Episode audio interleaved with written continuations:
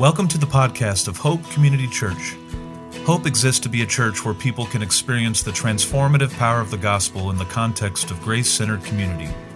We strive to be real people looking to the real Jesus for real change that can have redemptive impact among individuals, local communities, our city, and the world. For more information, visit hopecommunity.com. Well, uh, if you're just joining us today, we're preaching through uh, the book of Mark, and we come today uh, to Mark chapter 5, uh, verse 21, which is, uh, and following, which is printed on the insert in the inside of your bulletin. And um, w- one of our practices here at Hope is to try to preach through the whole Bible. And, and w- the way that we do that is we'll preach a gospel, and then we'll preach a, a topical series, then we'll preach a New Testament epistle, then we'll preach a topical series, then we'll teach an old, preach an Old Testament book. And so, in that kind of rotation, we end up preaching a gospel about every other year.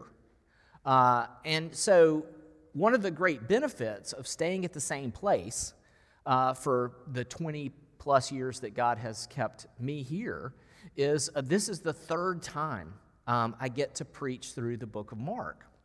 And consequently, uh, I can look back at what I did the first time I preached through it or the second time I preached through it. And it was fascinating uh, last week as I was looking at this because uh, the first time I preached through this was September 21st, 2003, um, when I was 34 years old.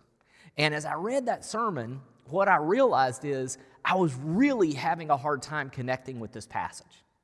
And, and the reason that I was having a problem connecting with it is that this passage is about being helpless and yet continuing to hope in God. And that was a struggle for me at 34 because Hope was a year and a half old. And I was not feeling helpless at all. I was excited.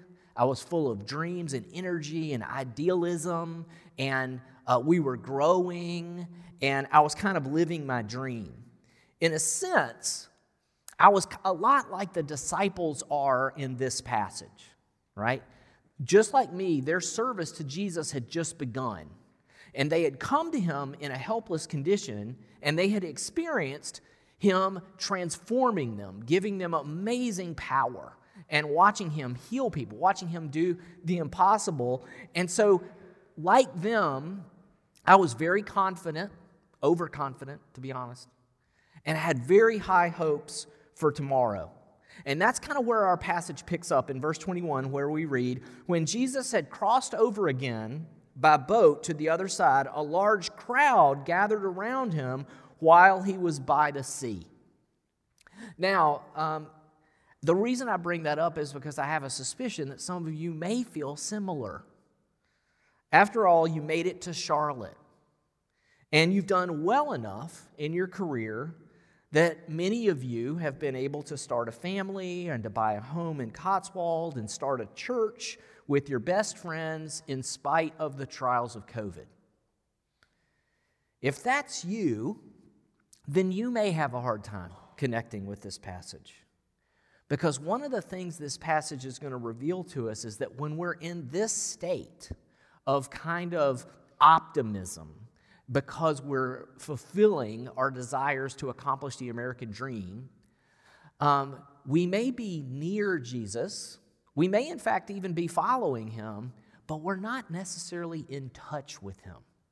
We're not connected in the deep way that God intends for us to connect. You see, Jesus has just returned from um, to Capernaum, right? He'd been at Capernaum, he'd done this big series of miracles. This huge crowd had followed him. He'd called his 12 apostles, he'd gone to the other side, he'd encountered a demoniac, and now he's come back. He's come back across the Sea of Galilee and he's returned to his home base. And so, as soon as word gets out that Jesus is approaching, a massive crowd starts to follow him. They, they, they line up right at the shore and watch it because what they're doing is um, this is, you know, their version of Taylor Swift, right? This is their thing. It's like watching Taylor try to get from her bus to the hotel room, right? Or from the venue to her tour bus. There, it's, it's just crowds and crowds of people who want to see the most famous person in Israel at the time. And so there are literally thousands of people in close proximity to Jesus, and yet only one person really touches them. Verse 24.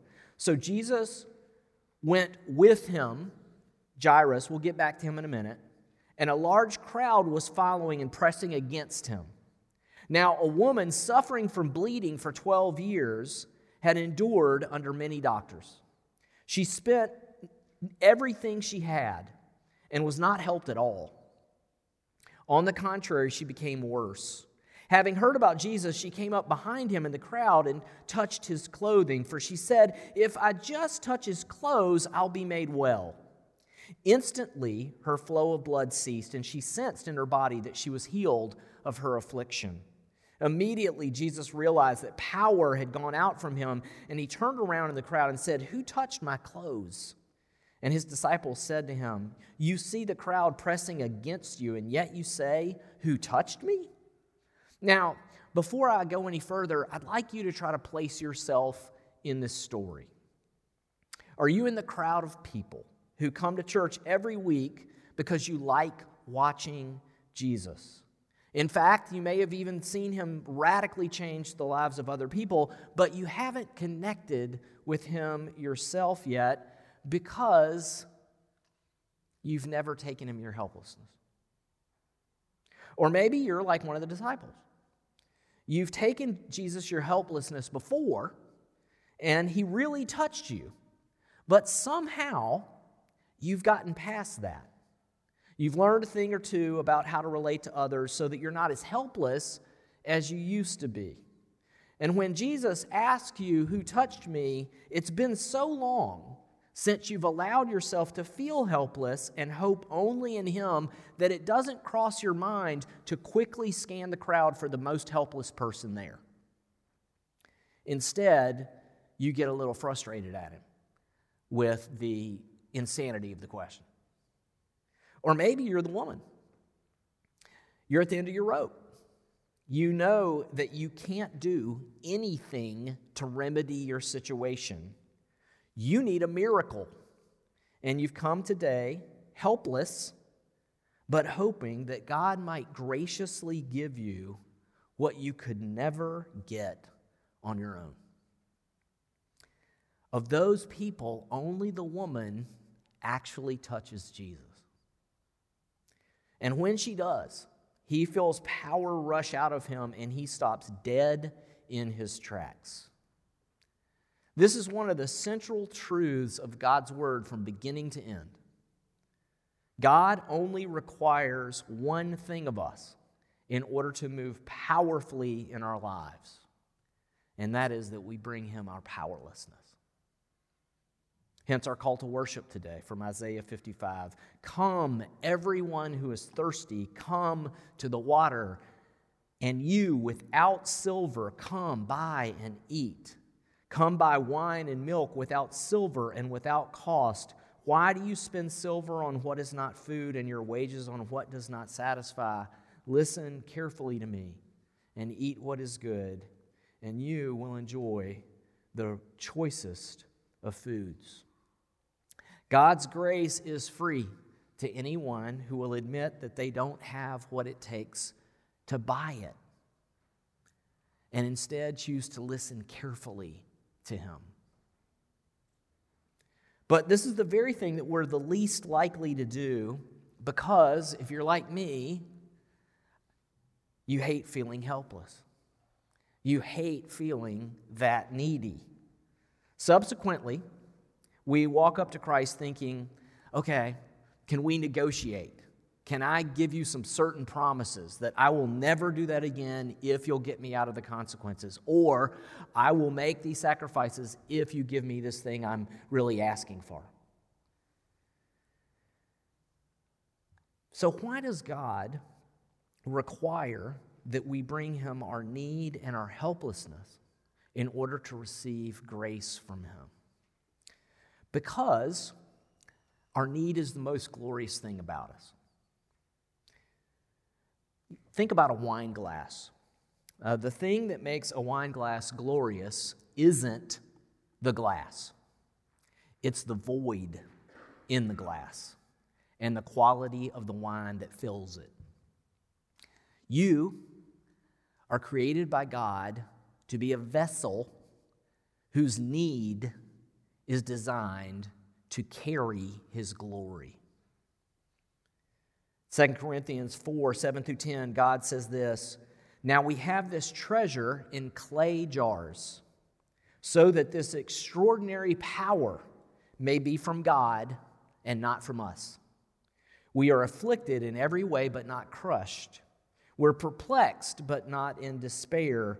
We are persecuted, but not abandoned. We're struck down, but not destroyed. We always carry the death of Jesus in our body, so that the life of Jesus may also be displayed in our body. Those in touch with their weakness right now are starting to nod their heads. They know what we're afraid to admit. Our sense of security is merely an illusion. It can be stripped away with one simple change in circumstances, which almost all of us discovered during COVID. Overnight, everyone in America realized that we were powerless to protect the thing we held most dear. For some of us, it was our safety. And for others, it was our freedom. And so, what did we do? Did we look in faith to God to be our safety and to grant us a gracious freedom that only He can provide? No. We turned on one another to regain our sense of control. The simple truth is, we're much weaker than we dare give ourselves credit for. But why are we so afraid of that fact? Why do we fear our weakness? For me, at least, it's because often I don't really trust God. He is operating on a time scale and in a way that I find confusing and very difficult to understand. And so, I think at some level, I've got to take care of myself. Consequently, I do. Um, I'll script out arguments in my head before I have them, right? i will say, okay, I'm going to say this, and then he'll say that, and then I'm going to say this, and then he'll say that. Or, you know, I'm going to do this, and they're going to do that, and then I'm going to do this. Uh, why do I do that? Because I'm afraid. Uh, and subsequently, what ends up happening is I end up out of touch with both my helplessness and the hope that Jesus came to give me. In our passage today, we see God at work in the midst of helplessness, first with the bleeding woman and then with Jairus. Uh, let's begin by looking at the bleeding woman. Look again at verse 25. Now, a woman suffering from bleeding for 12 years had endured much under many doctors. She had spent everything she had and was not helped at all. On the contrary, she became worse. Having heard about Jesus, she came up behind him in the crowd and touched his clothing, for she said, If I just touch his clothes, I'll be made well. It's very likely that this woman used to be rich and have standing in society before she came down with this reproductive problem because she could afford so many doctors. But this disease had cost her everything she had. First, it cost her her spirituality. Because blood was sacred in the Old Testament, God strictly regulated what bleeding things could enter the temple. One of the regulations he gave in the book of Leviticus is that a woman who was bleeding couldn't enter the temple while she was discharging blood. You see it in Leviticus 15 25, where we read, when a woman has a discharge of her blood for many days, though it is not the time of her menstruation, or if she has a discharge beyond her period, she will be unclean all the days of her unclean discharge, as she is during the days of her menstruation. What that meant for this woman is that once her bleeding problem began, she could no longer go to the temple for herself. Immediately, people would notice that something was up and begin wondering about why she was no longer attending worship, which led to her second problem. This cost her socially. Not only was the woman forbidden to enter the temple, but so was anyone who touched her on that day. Leviticus 15:27 says, "Everyone who touches them will be unclean. He must wash his clothes and bathe in water, and he will remain unclean until evening. And so the woman had been both spiritually and socially isolated for 12 years. Now imagine if the quarantines that we had to endure during COVID had continued for 12 years, right? We'd still be in it. We'd still be at the beginning of it. And imagine you had long COVID, how that would affect you, not only spiritually, but also socially. What would you have done? I think you would have done exactly what she did. Verse 26 She had spent everything she had and had not been helped at all. On the contrary, she became worse. So now she's broke, lonely, outcast, and very spiritually confused. Why would God allow this to happen to her? Why isn't He answering her prayers for healing? Why did God cause her to lose everything that she had? So, what does she do? Verse 27 Having heard about Jesus, she came up behind him in the crowd and touched his clothing. For she said, If I just touch his clothes, I'll be made well. I'd like to point out how bad her theology is at this point.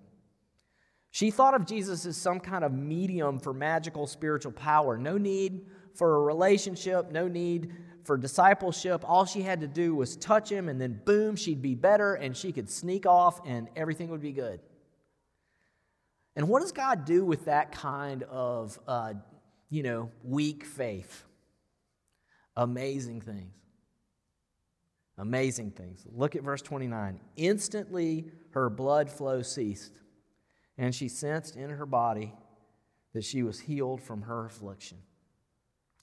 When uh, John Piper said it this way, when you take the limp wire of your faith and you attach it to the lightning bolt of God's grace, what happens? Explosive things happen. God meets her where she is. That should be a great encouragement to us today. We don't have to get much right if we merely get this right. We're helpless and we're putting our hope in Jesus. God can work with that. Hence the quote on the front of your bulletin.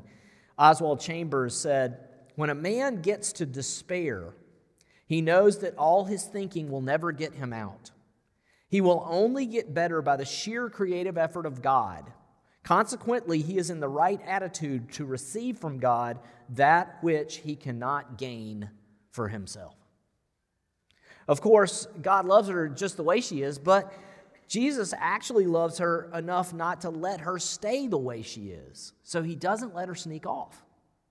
Verse 30 Immediately Jesus realized that power had gone out from him. He turned around in the crowd and said, Who touched my clothes? His disciples said to him, You see the crowd pressing against you, and yet you say, Who touched me? But he was looking around to see who had done this. The woman, with fear and trembling, knowing what had happened to her, came and fell down before him and told him the whole truth. You see, it turns out that God doesn't merely want to take care of our problems, He wants to take care of us. She came to him expecting magic for physical healing, and what she got instead was a complete restoration. First, she gets attention instead of exclusion. Verse 32 He was looking around to see who had done this. And the woman, with fear and trembling, knowing what had happened to her, came and fell before him and told him the whole truth. Next, she gets intimacy instead of contempt. Verse 34 Daughter, he said to her. She's no longer the bleeding woman, she's God's daughter. She's been adopted into Jesus' family. Finally, she gets spiritual transformation instead of distance. Look at what he says to her Your faith has saved you. Go in peace and be healed from your affliction. Jesus pronounces shalom over her, a restoration to her original Edenic condition. The grace of God, not only to heal her body, but her heart. Are you ready to admit how like the woman we are? Are you ready to stop looking to the world to cure what's plaguing us? Are you ready to come to Jesus with the one thing in your past that's making you feel unclean today? Are you ready to admit what you're powerless to change? Are you willing to place your hope in Him in the midst of your helplessness? If you are, then you don't have to have all your theology right.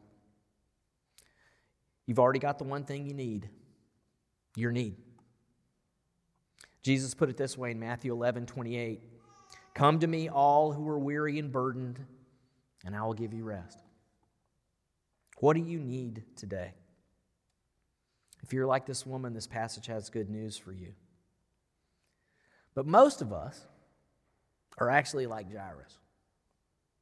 Jairus was a fine, upstanding citizen, an elder in the church where Jesus preached his first sermon.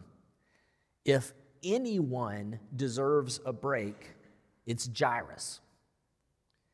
But daddy's little girl is dying.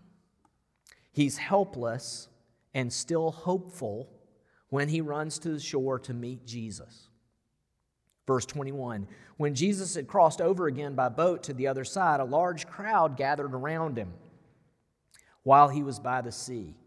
One of the synagogue leaders named Jairus came, and when he saw Jesus, fell at his feet and begged him earnestly, My little daughter is dying. Come and lay your hands on her so that she can get well and live. So Jesus went with him, and a large crowd was following and pressing against him. But then Jesus does something truly maddening. He stops. Verse 30 Immediately Jesus realized that power had gone out from him, and he turned around in the crowd and said, Who touched my clothes? Now, can you imagine being Jairus at this point? You've just left your dying daughter's bedside and ran to the shore because you heard that Jesus is back. You've made your way through the crowd and you have secured his promise to come and heal her. When suddenly you look over your shoulder on your way back home and Jesus is no longer with you. To make matters worse, when you get back to the spot where you lost touch with him, he is focused on someone else and makes you wait on purpose. Verse 32 He was looking around to see who had done this, and the woman, with fear and trembling, knowing what had happened to her, came and fell down before him and told him the whole truth. How long do you think that story took for him to get the details about all the doctors and 12 years and spending all her money and what had happened and what God had done? Can you imagine? being Jairus and sitting there going, oh my gosh, like how long is this going to take? And what the heck does Jesus think he's doing? I don't think I can wait one more second. My daughter is dying. Do you ever feel that way? Do you ever feel like God used to be on your side, but he's not with you anymore? Ever feel confused by his absence or his actions or his inaction in the face of the things that are causing you so much pain? Jairus did. Verse 35 While he was still speaking, people came from the synagogue leader's house and said, Your daughter's dead. Why bother the teacher anymore? When Jesus overheard what was said, he told the synagogue leader, Don't be afraid, only believe. Now, I wonder when he said this. I wonder if it was like in the middle of the story. He's like, Oh, overheard. Oh, your daughter's dead. Turns to Jairus. Hey, don't be afraid. Only believe. And then goes back to the woman. Like, okay, yeah. What yeah, in, in year eight, what happened? You know? I, I mean, I can I can imagine just this enormous tension taking place inside the heart of Jairus as he's wrestling with Am I going to hope against hope that Jesus loves me and cares about me and knows what he's talking about while he seems to be ignoring me or not? There is an important question. This is a critical turning point for Jairus. Was he going to live by sight and put his faith in his friend's human perspective on this idea that he should stop bothering the teacher? that he's too much of a burden for God, that his problems are too big and he just should let it go and get over it and bootstrap his way through life? Or was he going to trust Jesus that he gets the final word on human life? Jesus said in Matthew 10 28 through 32, Don't fear those who can kill the body, but are not able to kill the soul. Rather, fear him who is able to destroy both soul and body in hell. Aren't two sparrows sold for a penny, and yet not one of them falls to the ground without your Father's consent? Even the hairs on your head have been counted, so don't be afraid. You're worth more than many sparrows. Do you believe that Jesus cares about all the days of your life, all the hairs in your head, all your aches, all your pains? Because it turns out in this story there is a death to be considered, but it's not Jairus' daughter. It's not physical death. It's the death that comes when the soul falls under God's wrath and curse because of our sin. And who in this story has authority over that death, right? The death that destroys not only our bodies, but our souls? Well, Jesus does. And how exactly does Jesus acquire that kind of authority?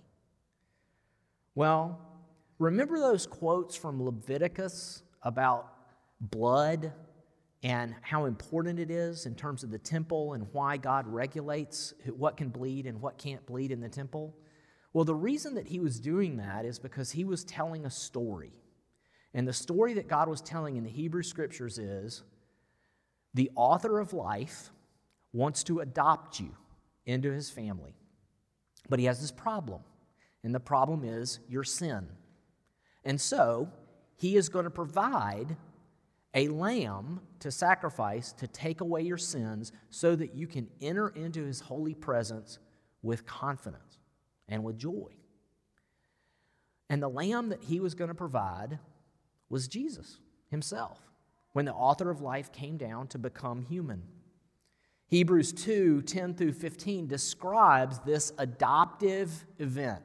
It says this In bringing many sons and daughters to glory, it was entirely appropriate that God, for whom and through whom all things exist, should make the pioneer of their salvation perfect through sufferings. For the one who sanctifies and those who are sanctified all have one Father. That's why Jesus is not ashamed to call them brothers and sisters, saying, I will proclaim my name to my brothers and sisters. I will sing hymns to you in the congregation. Again, I will trust in him. And again, here I am with the children God gave me. Now, since the children have flesh and blood in common, Jesus also shared in these so that through his death, he might destroy the one holding the power of death, that is the devil, and free those who were held in slavery all their lives by the fear of death. You see, Jesus is able to call the bleeding woman daughter and heal her because he was willing to not only take her sickness but her sin into himself and bleed for her on the cross, enduring the death her sins deserved, so that he could acquire the power to graciously heal all those who look in faith to him. And that's why he could say to Jairus, Don't worry about it. Only believe in me. Put your future hope about death in me. Not in your sight, not in your friends, not in your accomplishments, not in yourself. And what happened? Well, verse 37. He did not let anyone accompany him except Peter, James, and John, James' brother. They came to the leader's house, and he saw a commotion, people weeping and wailing loudly. And he went in and said to them, Why are you making a commotion and weeping? The child is not dead, but asleep. They laughed at him, but he put them all aside, outside. He took the child's father and mother and those who were with him, and they entered the place where the child was. And then he took the child by the hand and said to her, Talitha cum, which is translated little girl, or in more southern terms, darling. Darling, I say to you, get up. Immediately, the little girl got up and began to walk. She was about 12 years old. And at this, they were utterly astounded. And then he gave them strict orders that no one should know about this and told them to give her something to eat. So, why did Jesus ask everybody to leave the room? I think it's because only those who are helpless and slightly hopeful in Him are truly ready to see what God does for those who look in faith to Christ.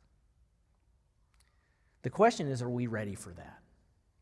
As we enter this new year, are we ready to take Jesus, our helplessness?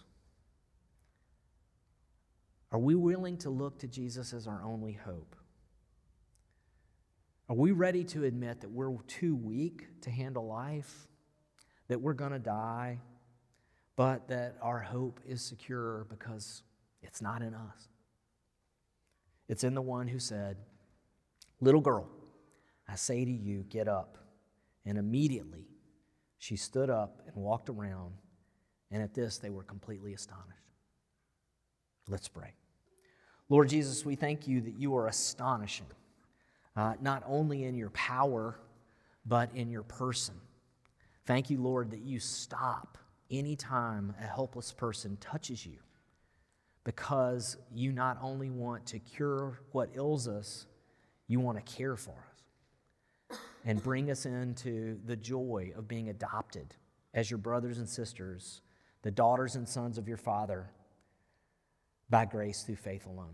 We pray now, Lord, that you would increase our faith, that you would help us uh, to be honest about our deep need for you, uh, so that we might experience the glorious grace of your power and presence in our lives. And we pray this in your name. Amen.